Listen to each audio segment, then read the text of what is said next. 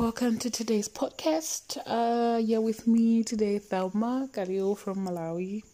I will be sharing a few tips and fundamentals about entrepreneurship, particularly looking at the aspect of a developing nation and a developing country. I'm not an expert in this, but I am one of those. I have tried so many businesses, and I have gotten to a point where I've just realized that I think I'm finally like getting to something that I really, really love.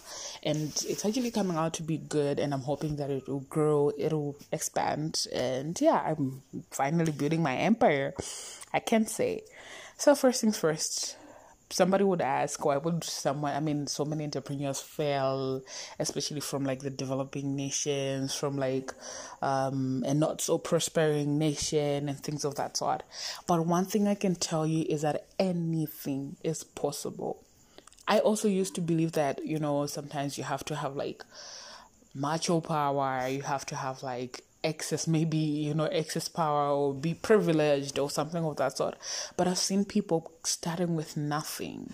You know, those people who were not even born with a silver spoons in the mouth, but they have managed to make it you know they've managed to maneuver around life and at this point in time coming this far they're actually one of the most successful businesses you know there are a few examples that i can give but at this point in time i think i should just go straight into what is exactly entrepreneurship and what is exactly you know running a business in a context? You know anyone can start a business whether you're a student whether you are a 10 year old i mean we've seen so many posts nowadays about how like 10 year olds are actually just making lemonade and things of that sort. Depending on the skill that you have depending on the knowledge that you have it's very possible. And depending highly depending that skill and that knowledge are highly dependent on how you expose how much you expose yourself. So you really need to learn. You really need to know. You really need to do your market research. You know market research you don't need to be an expert. You can ask your friends family whoever classmates what are you missing in life? What is what what would you wish to be? You know something of that sort. But anyway bottom line is coming this far what have i failed personally and what can you do better? I'm sure that most people can relate to what i'm about to say but um, yeah so let's start this. Anyway firstly know your business. Most of us don't really know what product we're selling you know? Most of us don't even know what is actually needed. So this is a mistake that most of us do. Firstly we start business without a plan not just a plan, but not knowing what exactly are we going to sell. For example, I'm going to give an example of like um, Chinese hair, you know, I mean, hair from China. Most people just sell not knowing the grade. I've done that before. I've sold not knowing the grade, not knowing the source, and most importantly, it comes with no label and nothing. So you just sell it. You don't know whether you should sell it at a higher price or at a lower price, but at the same time, you just want to make a profit. And you want to convince people that this is from China, this is the best hair product. But at the same time, are you really aware of what it is? You know, and knowing your product, first of all, comes with answering why. You know, the question why. Why are you selling that product? So I would say most successful businesses that I've seen or that I've noticed, and most of the people that I've interacted with, because over the year um, I've gotten to that point where I've interacted with most successful people in agribusiness, in reader, in uh, I mean clothing and fashion and all and all the like. But this is one thing that I've learned from almost all of them is that they provide a need, not just a want, but they provide a need. I'll give an example of a woman who is making um, um, preservatives like um i mean not just preservatives but who is adding preservatives to vegetables?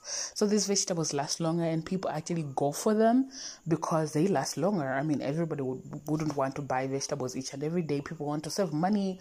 People want to keep vegetables for longer. So this woman is actually you know she's just coming out but she's actually making big uh, bags out of it.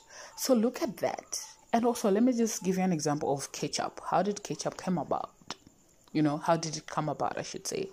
Ketchup, tomato sauce, as we all know it, is just tomato sauce. But then maybe to whoever he or she invented. Oh, I'd prefer if it's a she. Okay, so I'll refer to a she. so if it's a she who invented ketchup, maybe she looked at the need to attract kids to eat food, you know, to eat more food. Or maybe she looked at how there's a lot of tomato wastage. So she thought of adding, you know, a preservative to it. But at the same time, that sweetness actually is a preservative. But at the same time, it's also, you know, adding the value of the taste to that tomato paste. So you look at it, you know, from that perspective, you're like, you're trying to solve three problems. So ask yourself why, why, why, why, over and over and over again for you to actually be able to come up with a product, to actually be able to come up with uh, a service that is answering to people's needs it's very important. Like at this point in time, there are a lot of things that are trending. Imagine travel. Being a travel agent is actually a thing, you know, but you have to have the skill. You know, being a travel agent, you know, some people, there are cases of transportation. What if you just get your bus? You know, there's this small Tima Haijeti, Tabuela Masiwano. What if you just get that specifically for to take people every weekend from Lilongwe to Salima or wherever that wherever distance that it can cover you know? So it's really possible. And at the same time not knowing your business always ends you up in a certain trap.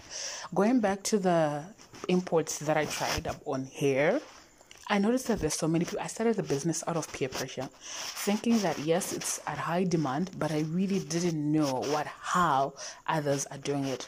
So I ended up getting in stuff at a higher cost, whereby I didn't know that my friends or my competitors actually divide costs. At the same time, I ended up um, being stuck in a market where it's already saturated and I had to compete. I didn't have a competitive advantage. I didn't have a lot of people who would want that hair. And mostly I am I come from a middle class and mostly my buyers are from the middle class. So I couldn't charge that higher cost. I ended up just giving out I mean just giving it out on on credit and until the present day don't get me started on having people friends and relatives paying back debts and paying back credits. It's it, that's a story for another day. So it's something that you always end up uh, at a loss. At a loss, you lose what you have covered your costs. You lose at uh, almost everything. So you have to be able to come up with a product that is very suitable to answer people's needs. I mean, and look at the channel of a business. You know, at the same time, you can be an agent at a point. You can be you cannot do everything, I should say. So you can just, you know, have that in back and be able to distribute to others. That's also another market. So you should know the channels of selling and the channels of marketing and the channels of distribution. This will also be very, very helpful to you. You know, you can just be a middleman take things from one point to the other. You don't really have to specifically sell the good.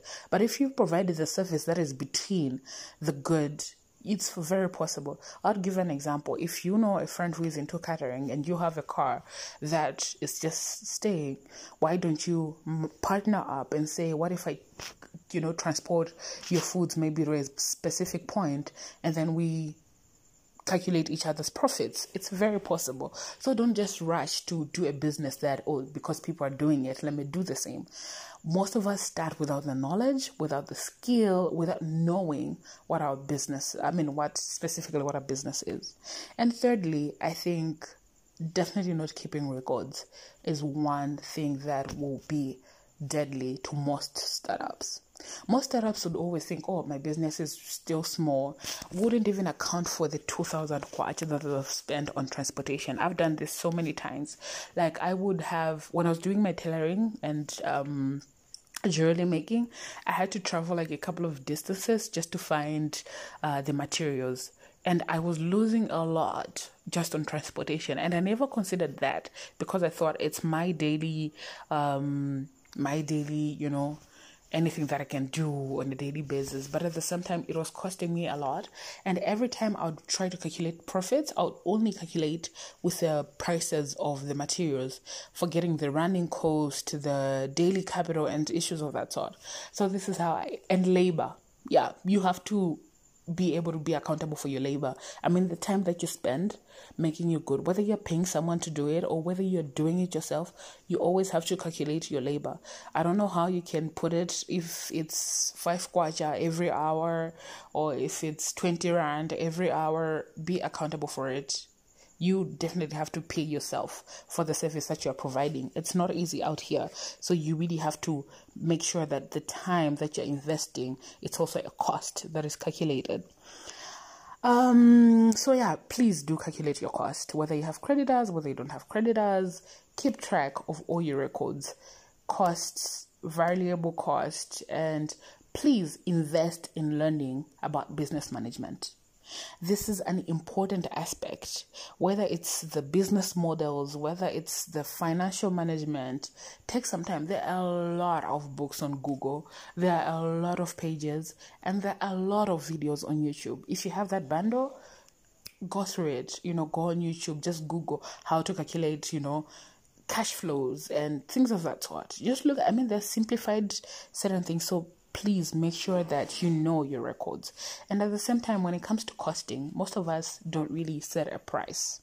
There are so many marketing, I mean, pricing strategies, whether it's against your competitors or whether it's um, for your profits, uh, whether it's for you to penetrate through the market. You know, some would actually say at a lower price.